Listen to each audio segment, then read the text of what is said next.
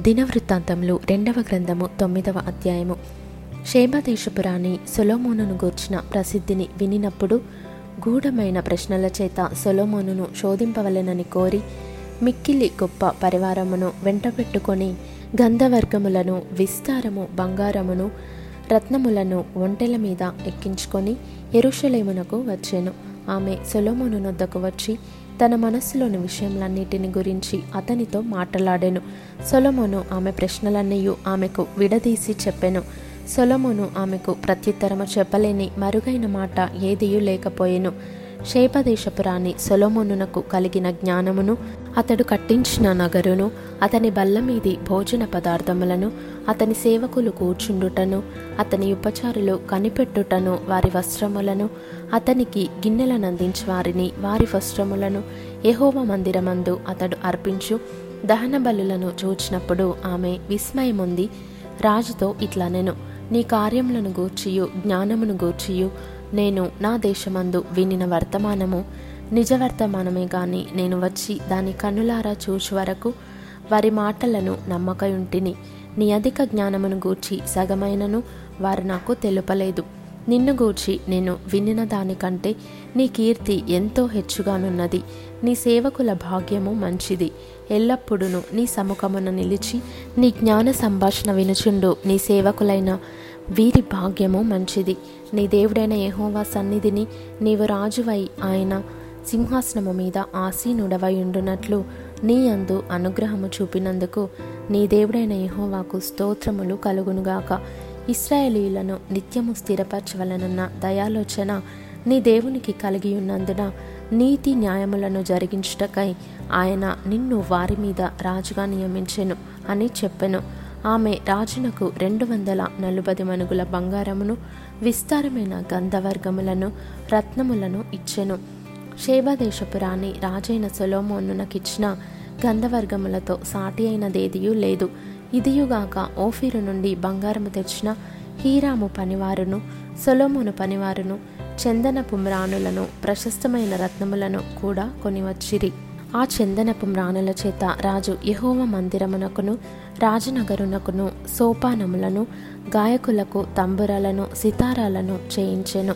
అటువంటి పని అంతకుముందు యూదాదేశమందు ఎవ్వరునూ చూచి ఉండలేదు. షేబదేశపు రాణి రాజునకు తీసుకొని వచ్చిన వాటికి అతడిచ్చిన ప్రతి బహుమానములుగాక ఆమె మక్కువ పడి అడిగినదంతయు రాజైన సొలోమోను ఆమెకిచ్చెను. తరువాత ఆమె తన సేవకులను వెంటబెట్టుకొని మరలి తన దేశమునకు వెళ్ళిపోయెను.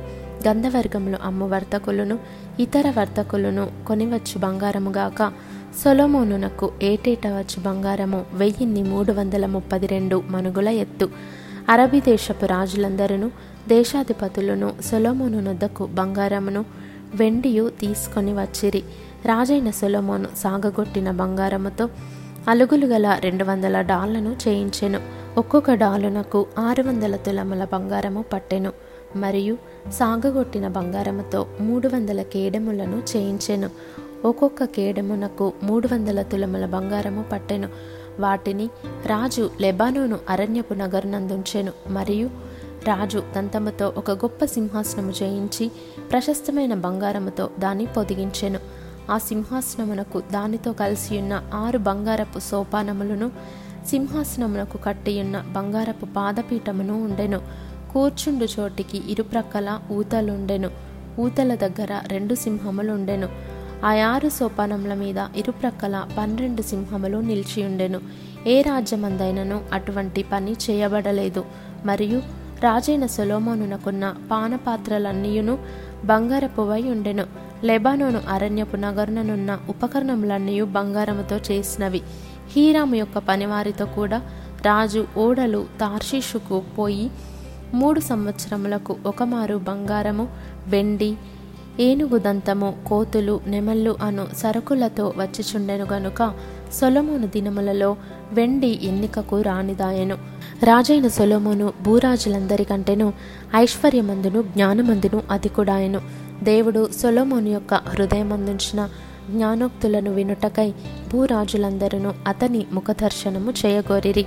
మరియు ప్రతివాడును ఏటేటా వెండి వస్తువులను బంగారు వస్తువులను వస్త్రములను ఆయుధములను గంధవర్గములను గుర్రములను కంచరగాడిదలను కానుకలుగా తీసుకొని వచ్చెను.